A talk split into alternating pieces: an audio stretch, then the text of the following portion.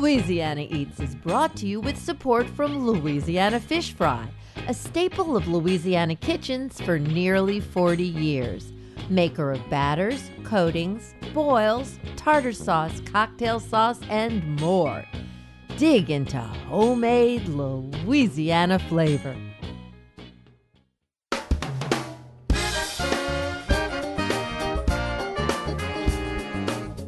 From our studios in the Southern Food and Beverage Museum in New Orleans, this is Louisiana Eats. I'm Poppy Tooker. New Orleans shares many, many ties with the great continent of Africa. We're diving deep to explore those ties this week, beginning with the foremost authority of African foods assimilation worldwide, Dr. Jessica Harris. Jessica joins us to explain just what it means to be high on the hog, the name of both her best selling book and her new Netflix series. Then, we take a trip to Africa through the eyes of chef Serigne Mbaye, whose Dakar Nola is currently creating a sensation here in New Orleans. We'll catch up with Serigne before sitting down with the Johnsons of Barrow's Catfish, a place that celebrates African American food traditions daily here in New Orleans, just as they have for generations. We're traveling to Africa and back for a culinary adventure on this week's Louisiana Eats.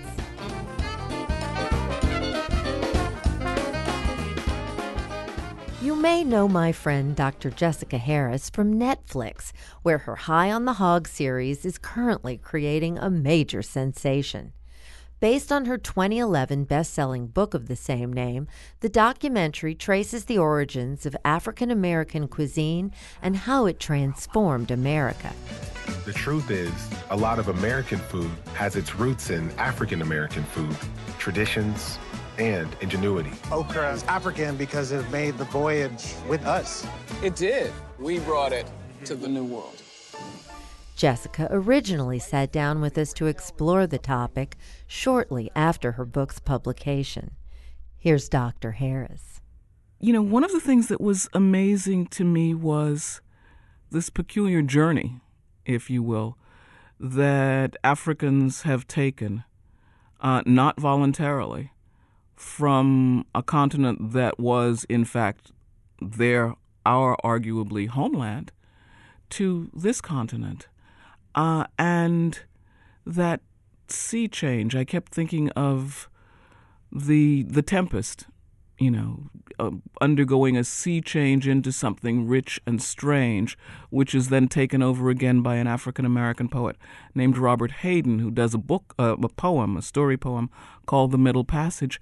And that journey, that sea change, that thing that changed people from being African to being African American, is a crucial and often unexamined part of that journey.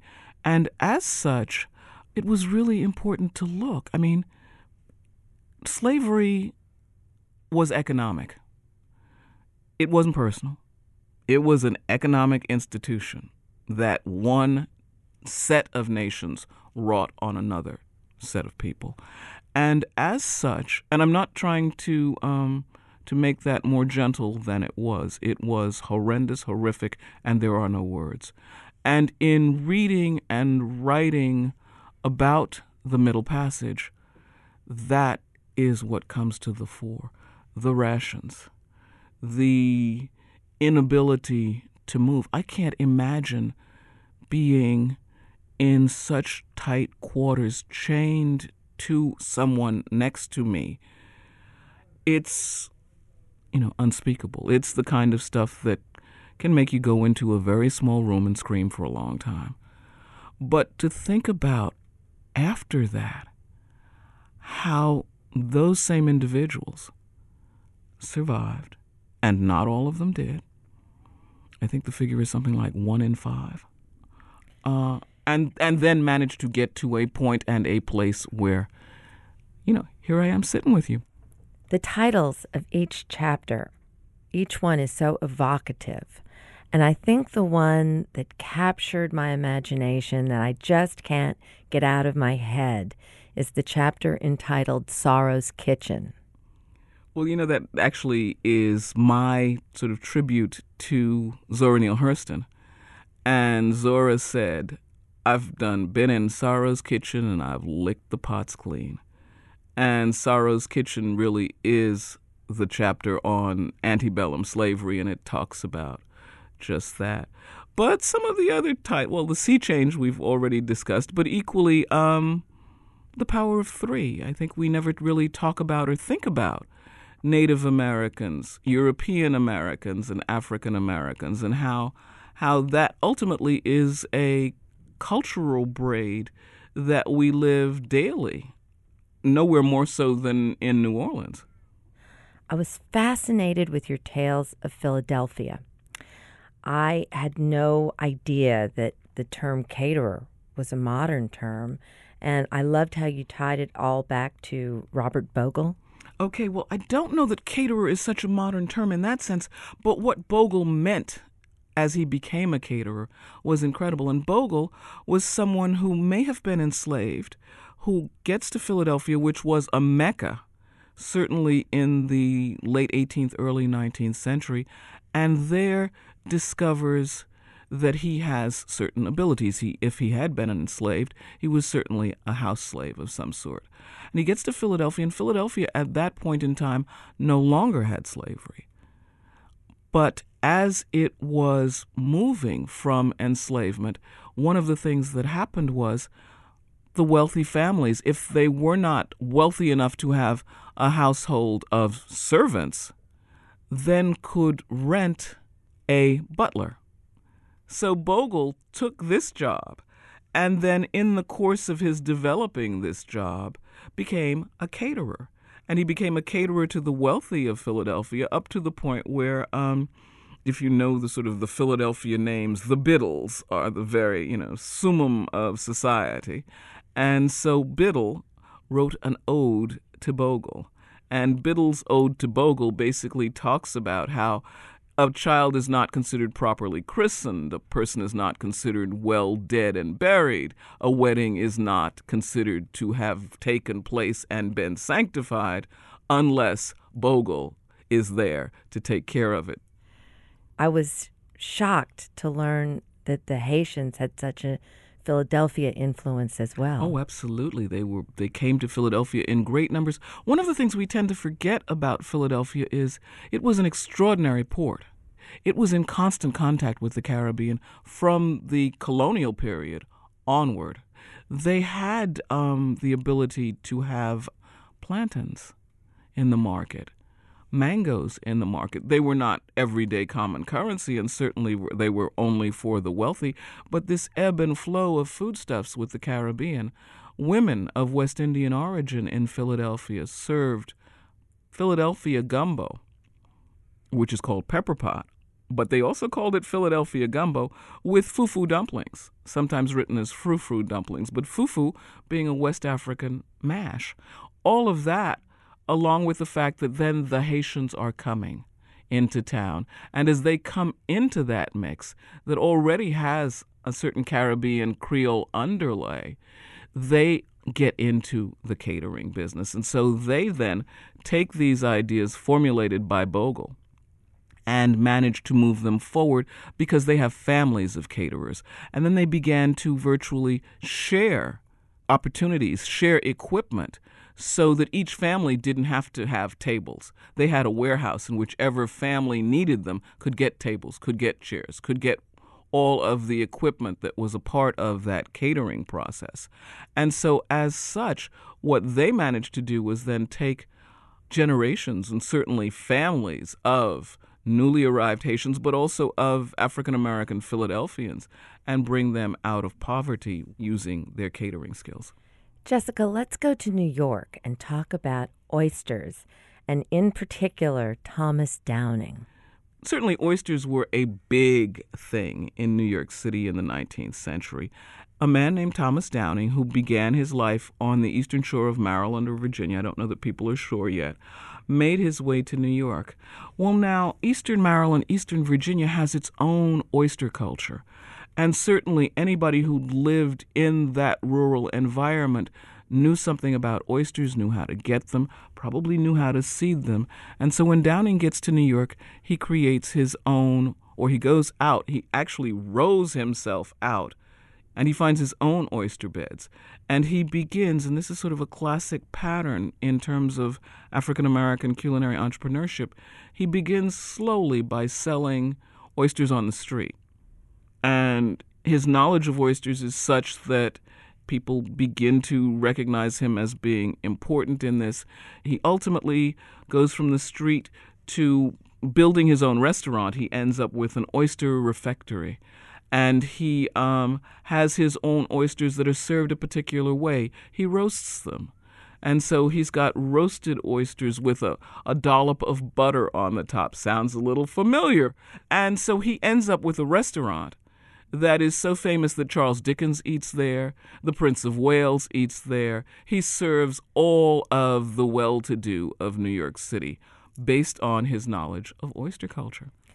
Although there is a handful of symbolic recipes at the end of this book, this is not a cookbook. No, it's I, not. I don't want anyone to misunderstand that this is a book for reading. It's basically, I like to call it a narrative history. It's not documented, it's not heavy doing plowing uphill through footnotes. There are none. I wanted to write a book, and I talk about this briefly in the introduction. I wanted to write a book that my grandmothers could have read. And certainly they could have perhaps, well, one could have read the book with the footnotes, the other could not have. And, you know, it's certainly to honor them, probably that I do much of what I do, and my parents as well. But equally, I think it's it's not something that needs to be made unclear. It's something that needs to be just plain discussed. Well, thank you. Thank you for your wisdom. Thank you for being a part time New Orleanian. And thank you for taking the time to come and talk with us today. Well, thank you for your friendship, my dear. That was Dr. Jessica Harris speaking with Louisiana Eats in 2011 following the publication of her best-selling book High on the Hog. The docu-series of the same name is currently streaming on Netflix.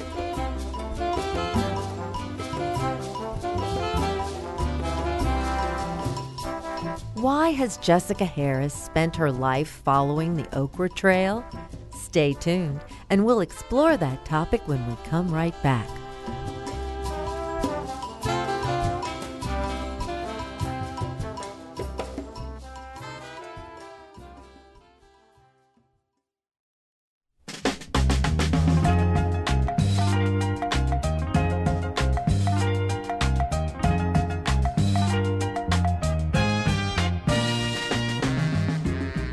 Poppy Tooker, and you're listening to Louisiana Eats, edible content for Louisiana food lovers.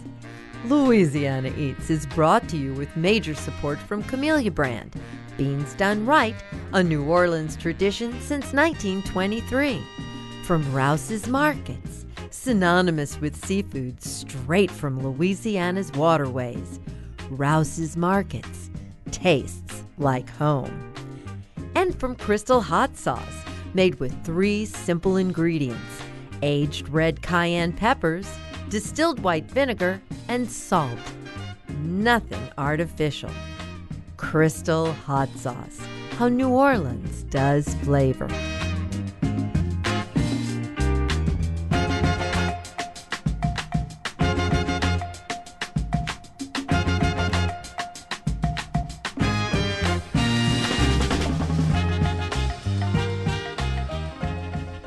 This week's culinary quiz question, brought to you with support from Popeye's Louisiana Kitchen.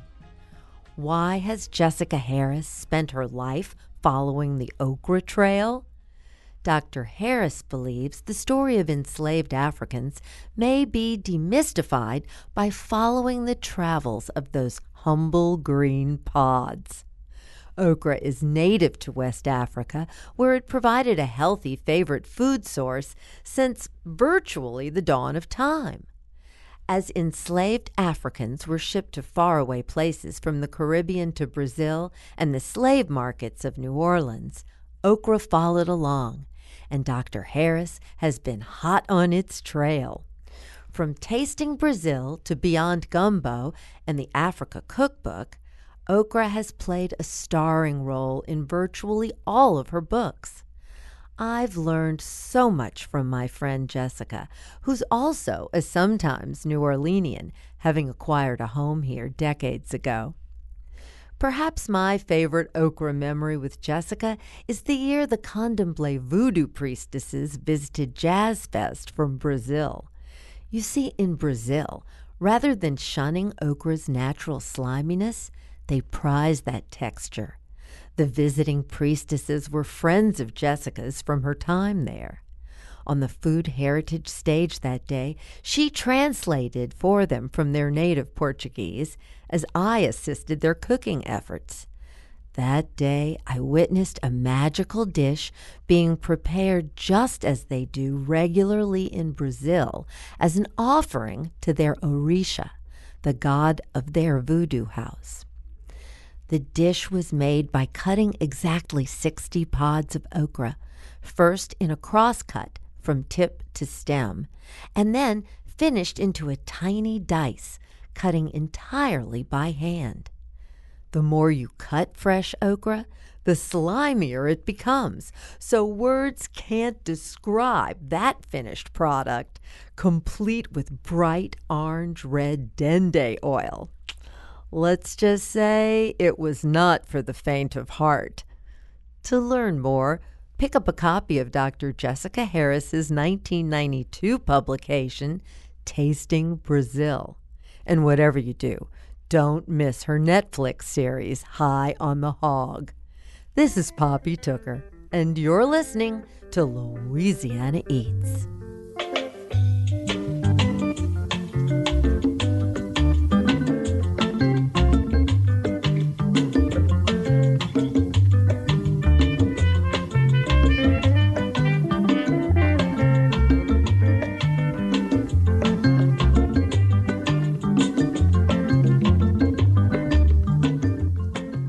In 2017, Louisiana Eats brought you the story of a 24 year old Senegalese American chef whose personal journey took him from his birthplace in New York to an abusive boarding school in Senegal and finally to New Orleans. Here, he landed a job at the legendary Commander's Palace, quickly working his way up to become senior line cook. His culinary career was shaped by hard work and a drive to understand his culinary roots. Can't was never part of my vocabulary. As tough as it get, I knew that the result of it would be great. So just keep fighting, and then someday I'll fly. His name is Chef Serigne Mbaye, and today the ambitious chef continues to call New Orleans home. Through his fine dining pop up, Dakar Nola, Serigne honors both his Senegalese roots and Creole flavors, showcasing the similarities of West African traditions and our own. Chef Serigne joined us to give us an update on what he's been up to since we last spoke. After the last time we spoke, I was working at Commander's Palace as a senior line cook. I made it as a sous chef and ended up working at Cafe Adelaide as a PM sous chef. I ran it there for a year until the contract was up. After that it was over, I helped open a new restaurant that the, on the Commander's Palace family had, which is the Picnic on magazine. So I helped open that at the beginning. At a Commander's Palace celebration, Serigne met Chef Dominique Crenn, a three Michelin star chef based out of San Francisco. I got to know who she is by watching the um, the Netflix series on Chef Table, and I've been you know been following her career throughout that experience. We exchanged information, and and that summer they told me to come in for a stage.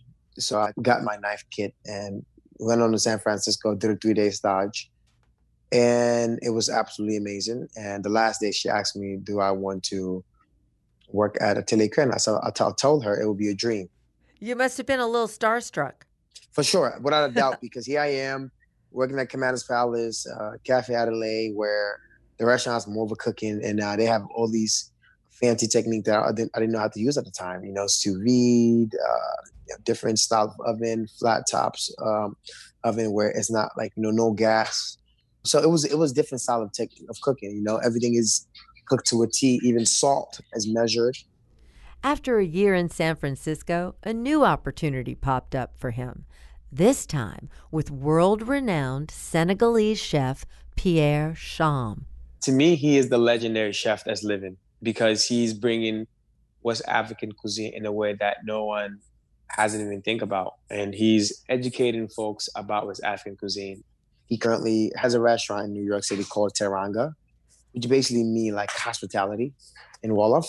So this before his restaurant opened up, he had this project that was he was doing a pop up in Spain at a, a beautiful hotel in Barcelona, and he asked me if I could come in Barcelona for you know three months and uh, do a summer gig with him over there, doing modern Senegalese food. Had you been in Barcelona before? No, I'd never been to Spain prior to that. So that was my first time being in Spain, and it was an amazing experience. Seeing seafood cooked in many different ways, um, understand how to cook rice better. In Senegal, we have the hard rice that similar with what uh, what Spain is doing, but thing is, we're cooking in a much bigger pot, so you don't have that crunchy bite every single bite. But in a beautiful, great paella in Spain, every bite that you take, you get to see that balance between seafood, uh, the acidics, the crunchiness. So it was just amazing bite all the way through. Serigne's culinary education continued back in New York, where he worked for French chef and restaurateur Chef Joel Robuchon. Then, just as the pandemic hit, Serigne made the decision to return to New Orleans. All the time, people always ask me, what city that you see yourself living? There's only two cities. Is either New Orleans or Dakar.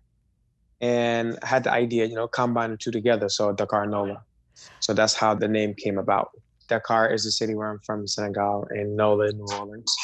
So bringing those two together, uh, if you connect back history, Senegalese has big influence on Creole cuisine, and no one is not telling the story in New Orleans. So for me, I make it my responsibility as a young cook to let folks in New Orleans know that there's a huge connection, and these are some of the dishes.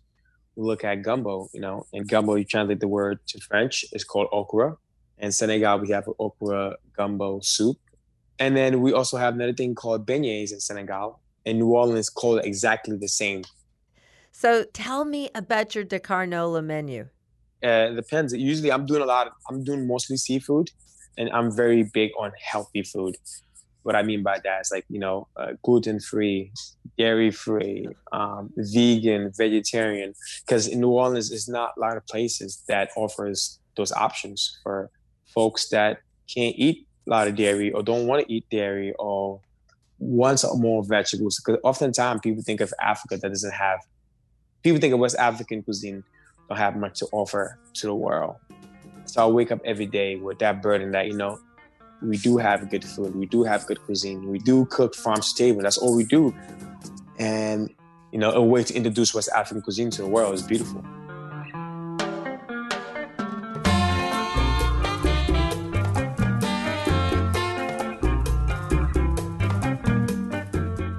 That was Chef Serigne Mbaye of Dakar, NOLA.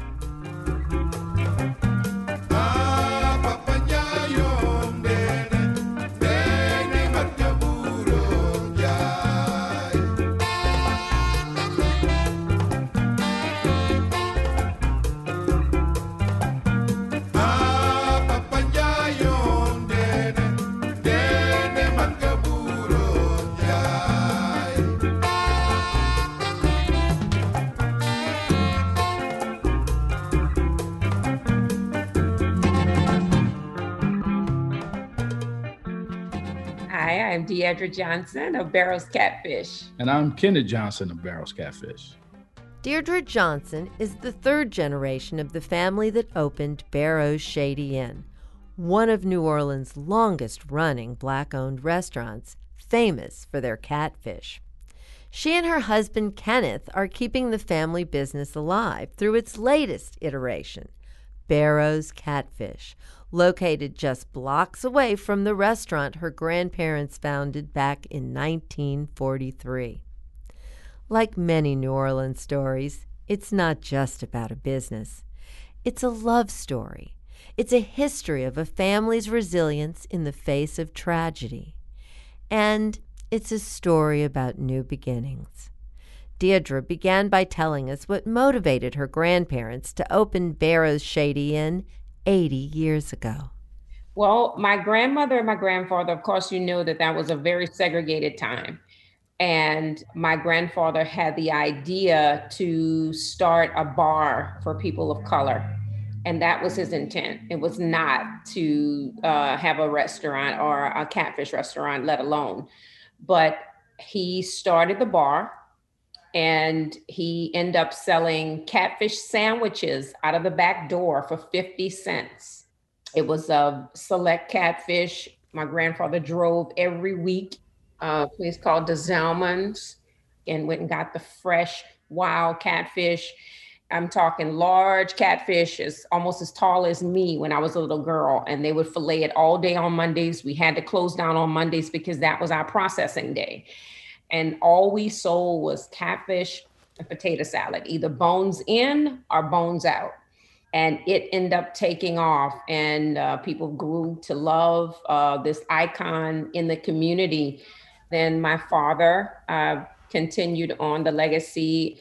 He took over maybe in the 70s, and Barrow's took off uh, really to the next level, kind of worldwide around that time and uh, he ran it along with a family member and a couple other family members until his passing. Well, before, prior to him uh, passing, he was grooming my brother. Let me say that uh, my brother would probably have jumped ahead of me, and he would have been the third generation. Uh, he passed, and my husband and I started dating in the 80s. And when my brother passed, we came in and uh, we groomed. He was groomed by my father and learned everything about the business what do you think makes Barrow's catfish so special and so different? Well, I'll let my husband continue on with that because uh, he's hands on with the fish and was groomed by my dad. But it's been the same since my, my grandparents started. We he learned yeah. everything. I mean, I think the key for us is the fact that uh, we keep the product very close to us. When I say close, I mean uh, it's very delicate. We take our time of course, the special season blend that's been passed down uh, for generations, but just the, the processing. I mean, the processing is, is about two days of how we season, marinate it, and then even from the, the, the frying technique, uh, making sure that there's the right balance of cornmeal to fish, because if it's too much moisture, then the cornmeal is too cakey. And even from the standpoint of the fish itself, you have to have the right uh, balance of water when you're actually seasoning it, because if it's too wet or too dry, that distort the color presentation and also the temperature. The temperature has to be right. A lot of the, the new guys, when I bring them in and train them, they say, well, I see you have a temperature gauge on your fryers, but you know, how do you know before? How, how do you guys know what the temperature was right? I said, well, I was taught we had to stick our finger in the grease. and they'll look at me like, really? I said, no, that's just a joke. Don't don't try that, please. My dad used to tell that joke.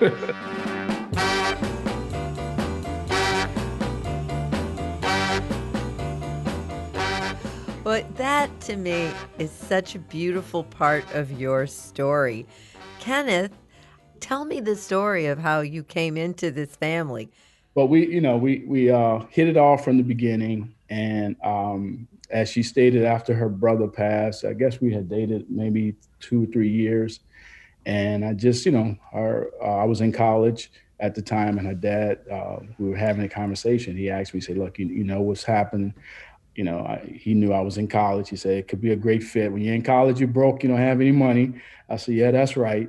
He said, well, we need help around here, and I thought it was going to just sort of be a, a, you know job in between semesters. And I got in and uh, did well at it. And like anything, whenever I you know whatever I do, I try to do my best. And it just one thing led to another, and and as I said, you know, the rest is history and he's being very modest because um, when my brother passed, it, of course, it was very devastating. He was only 24 and was my my father's only son. And so my husband, or boyfriend at the time, he just came to my father and he said, um, "If it's anything that you need me for, I'm here. I know I can't replace your son, but you know, I'm here for you uh, in any way. And then my father later on came to him and said, you know, I need you. So that really touched my my dad because no one was able to come in and and do what he did at that time. And how did the marriage proposal happen? So did you did you ask the boss for permission or did the boss have an idea what was going on? He knew. I mean, we we spent a lot of time together um, you know, we studied together. We was together all the time when I, because I also played football in college. So whenever I wasn't practicing and playing, we were together. But I, I did ask, you know, I told him one day that I would love to marry your daughter, and then he he said, "Well, I thought you guys was already married, but I thought you may have had eloped." you know, because we were always, always together. together. you know, so that just tell you, you know, we spent a lot of time we were, you know, together uh, while we were dating. So we just yeah. knew. Yeah, yeah going on thirty years this 30 year. Years.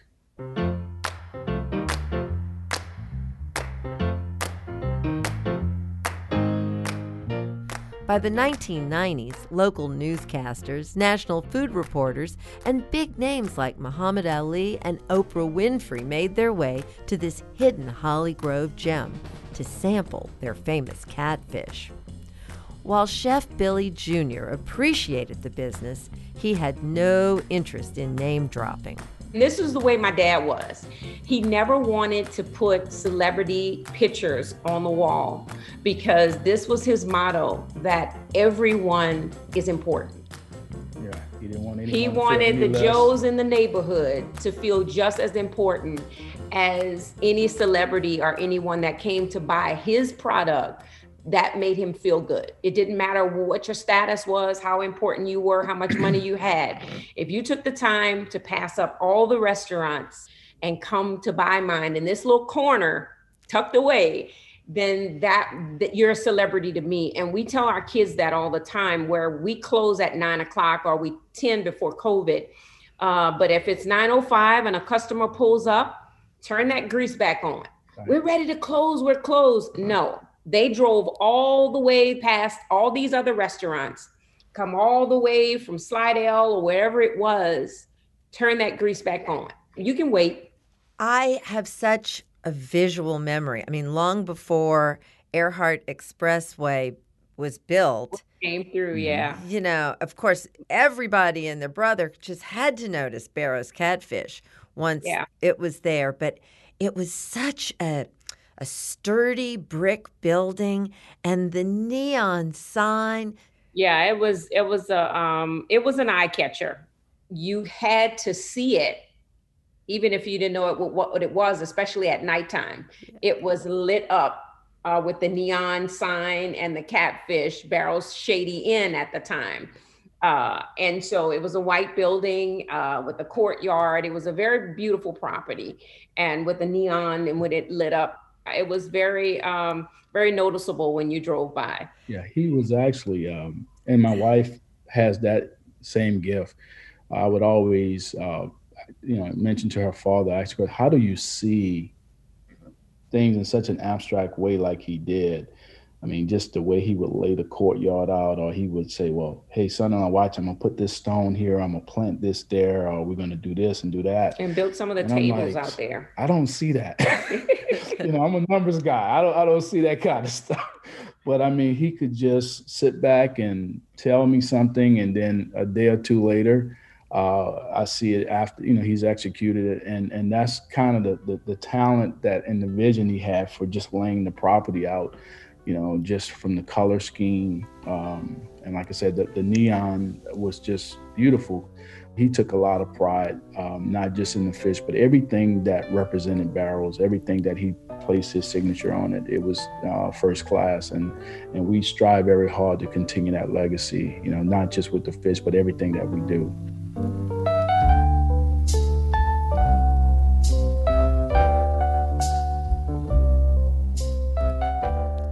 Tragically, in 1999, Billy Jr. was walking a block away from his restaurant when he was hit by a car and killed.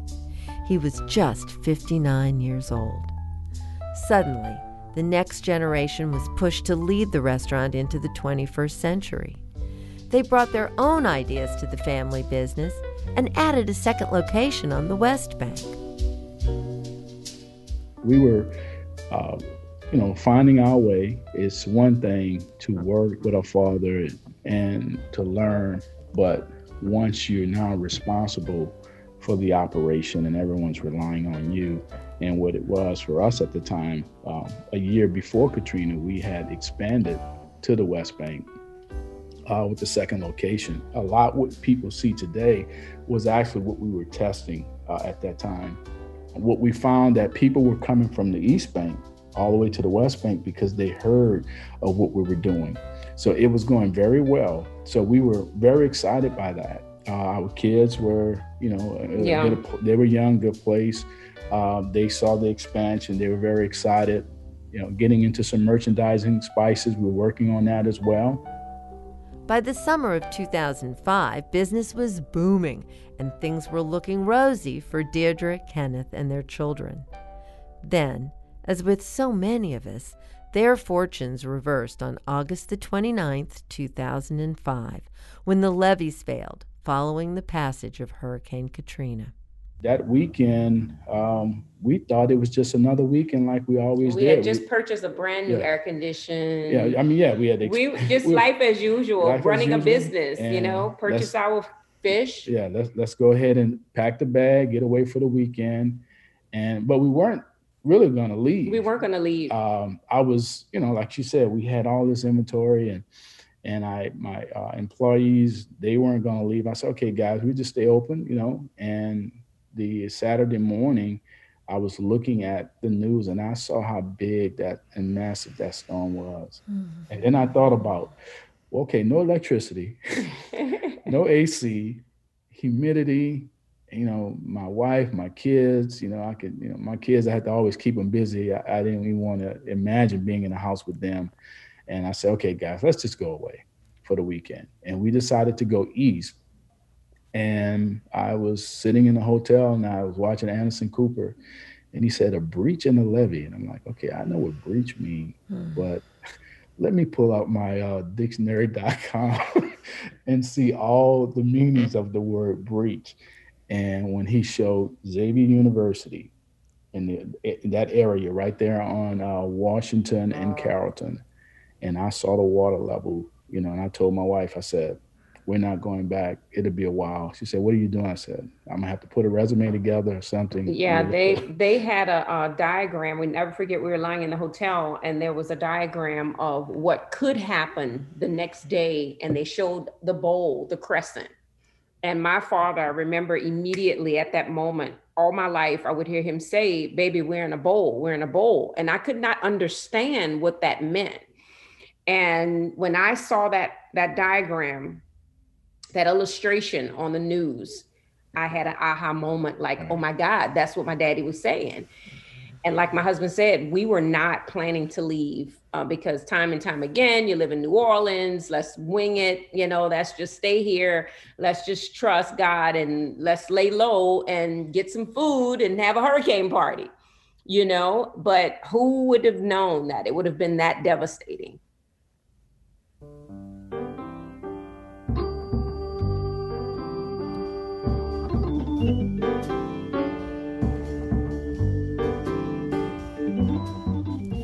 After three decades in business, Katrina shuttered the doors of Barrow's Shady Inn.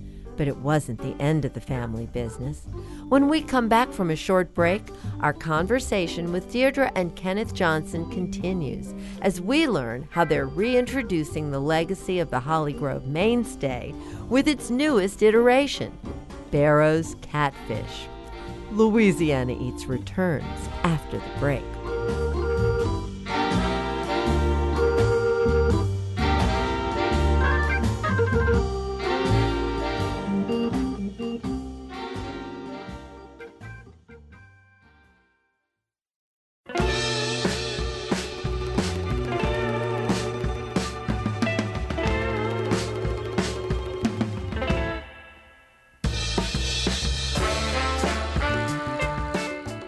Poppy Tooker, and you're listening to Louisiana Eats, edible content for Louisiana food lovers. Louisiana Eats is brought to you with support from Louisiana Fish Fry, breadings, boils, new air fry mixes, and more classic Louisiana dishes available everywhere. Let's all Louisiana. And from the St. Tammany Parish Tourist Commission, located 40 miles north of New Orleans French Quarter along the shores of Lake Pontchartrain. This fall includes many outdoor festivals, the weekend beats and eats, and upcoming holiday events. The delicious Tammany Taste culinary scene and abundance of soft adventure attractions are among the many reasons to love the North Shore's charming communities. Find details on upcoming events, itinerary suggestions, and more at louisiananorthshore.com.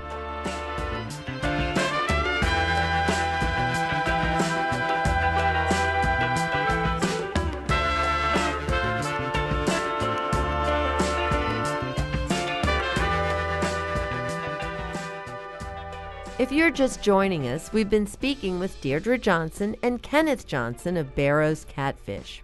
They're the third generation of family that opened Barrow's Shady Inn, one of New Orleans' longest running black owned restaurants. When we left off, the levee failures following Hurricane Katrina had shuttered the expanding family business. With their two kids just entering their preteen years, Deirdre and Kenneth made the tough decision to decamp to Georgia and get out of the restaurant game for a while. At that point, the, the kids, the wel- welfare and well being of our kids became top priority. Uh, we knew even during the time crime was kind of, you know, a concern in New Orleans. And the schools. So I said, let's just stay here, you know, where we were in Atlanta and just raise our kids, give them the best opportunity. And then said, once we got them through high school or whatever, we can come back and decide what we're going to do. And we knew eventually that we would come back. Um, it was just a matter of uh, the right timing. Um, all the family that was connected to the business was gone. Mm-hmm. And it would just be my husband and I. So we took that time off for those four years that we were in Atlanta and then came home and uh, waited for an opportunity to open the business again. The placement of the new restaurant was really brilliant. You're like you're just right there on Earhart Expressway. Yeah. That was key for us because we had a, a checklist of what we were looking for uh, in the right location. Of course, we wanted to come back into Earhart uh, area, Carrollton area, um, but visibility, which we knew we had before, but accessibility was very, very key for us. Yeah. So we had like a five point uh, checklist, checklist, of the perfect place. You know, people once we put the word out, we wanted to reopen. You know, people was calling us all over the city. Well, we found this spot. We were like, uh, I don't think that's it. And I was just scrolling online one night and I saw the building. She was asleep. I woke her up. I said, "Look, I think I found, I think I found the place." And she's like, "Where?" I said, "It's in Earhart, off of Earhart in Carrollton." And when we walked in, she looked at the place. She said, "This is it." And we met with our kids, which we knew it was time because they were in, working in education and we were having dinner one day and we was very surprised of their enthusiasm. And, and we say hey look you know your mom and i think about reopening a restaurant. You know would you guys be interested? And they were like yes. So once we got buy-in from them we knew uh, it was the right time and they've been committed ever since so let's talk about opening the business again. when was that? When did you get that business reopened exactly? That was July 6, 2018, when we found uh, the time and the place. We were a little afraid. I'm, I'm, not going to uh, sit here and tell you that it was okay, uh, just a, a walk in the park. But again, after all that time had gone by, we knew that a lot of our customer base probably had died off. Uh, communities change. You have a new generation uh, getting back in the game. You know, 13 years later, starting it over like it was a new business. Uh, we had the brand, but it was like opening up a new business again. So it was a little scary. Um, but my husband and I sit and we shake our head because of the support and the love the first week the line was wrapped around the corner and it brought I, I called my husband outside and I said, please come and see. He's like, what? I can't stop working. What? I was like, you've got to come and see this. And we came outside, and I'm not talking about a line that was moving. People stood in line for two, three hours until we ran out of catfish. And we had to shut down from three o'clock and tell them we were going to reopen at six or seven. And they stood in the heat didn't want to lose their place, didn't go home and come back. They stood and waited for us to open again because they wanted to be a part of history. Right. So, what does the future hold? What's in the hopper for what comes next? Well, we um, definitely with the expansion right now it's about putting things in place for the fourth generation. Uh, you know, we don't have grandkids yet, uh, but I'm constantly uh, talking, speaking it in the restaurant around the staff My because want, want them coming. to understand that all the decisions we make are for the fourth for the and future. fifth, fourth yeah. and fifth generation. We, we wanted to build it enough where everyone could be a part because it's a family business. Our grandparents and father, you know, gave us a very strong brand. Uh, we had the privilege of working closely with them, understanding the history and the things it took, you know, for the brand to be as strong as it, it is and we're passing that on uh, to our kids. But now that's the plan to, to yeah. expand with a few yeah. a few more and we, locations. We, yeah, we'd like to do some uh, even you know step outside the state. You know, we'd like to do some some something outside of the city as well. That's always been a hope of us. Well, it has been an honor and a pleasure to spend this time with you all. Thank you so much. Likewise. Likewise. Thank, Thank you, you, for having, for having us. us. Really, really appreciate it. That was Deirdre Barrows Johnson and Kenneth Johnson, third generation owners of Barrow's Catfish, located at 8300 Earhart Boulevard in New Orleans.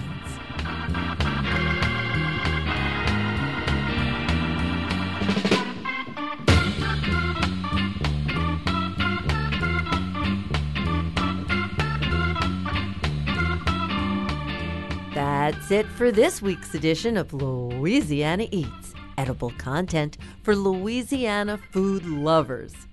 If you've been dying to experience a real drag brunch, our upcoming Halloween drag brunch extravaganza, sponsored by Bacardi Brands at Tujague's restaurant, is sure to be a haunting good time.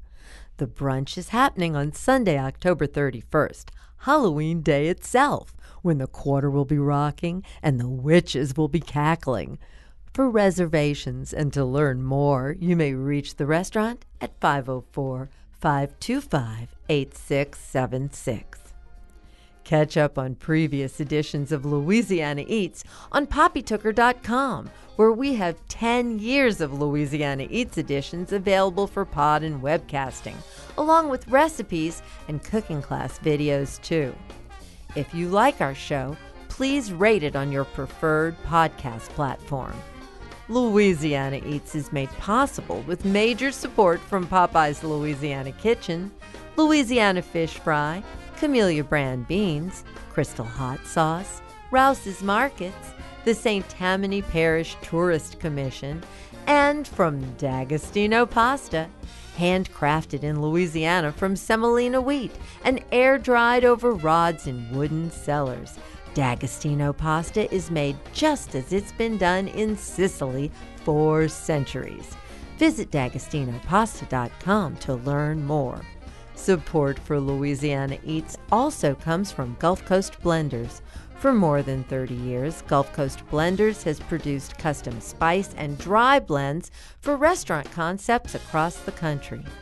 Gulf Coast Blenders, dry ingredient blends with New Orleans roots. To learn more, visit GulfCoastBlenders.com. Original theme music composed by David Pomerleau and performed by Johnny Sketch and the Dirty Notes. Big thanks to senior producer Joe Schreiner and producer and special projects manager Reggie Morris, and to our business manager and social media maven Maddie Mulladoo. catch up with us anytime on Instagram, Twitter, and Facebook too. Louisiana Eats is a production of Poppy Tooker Broadcasting.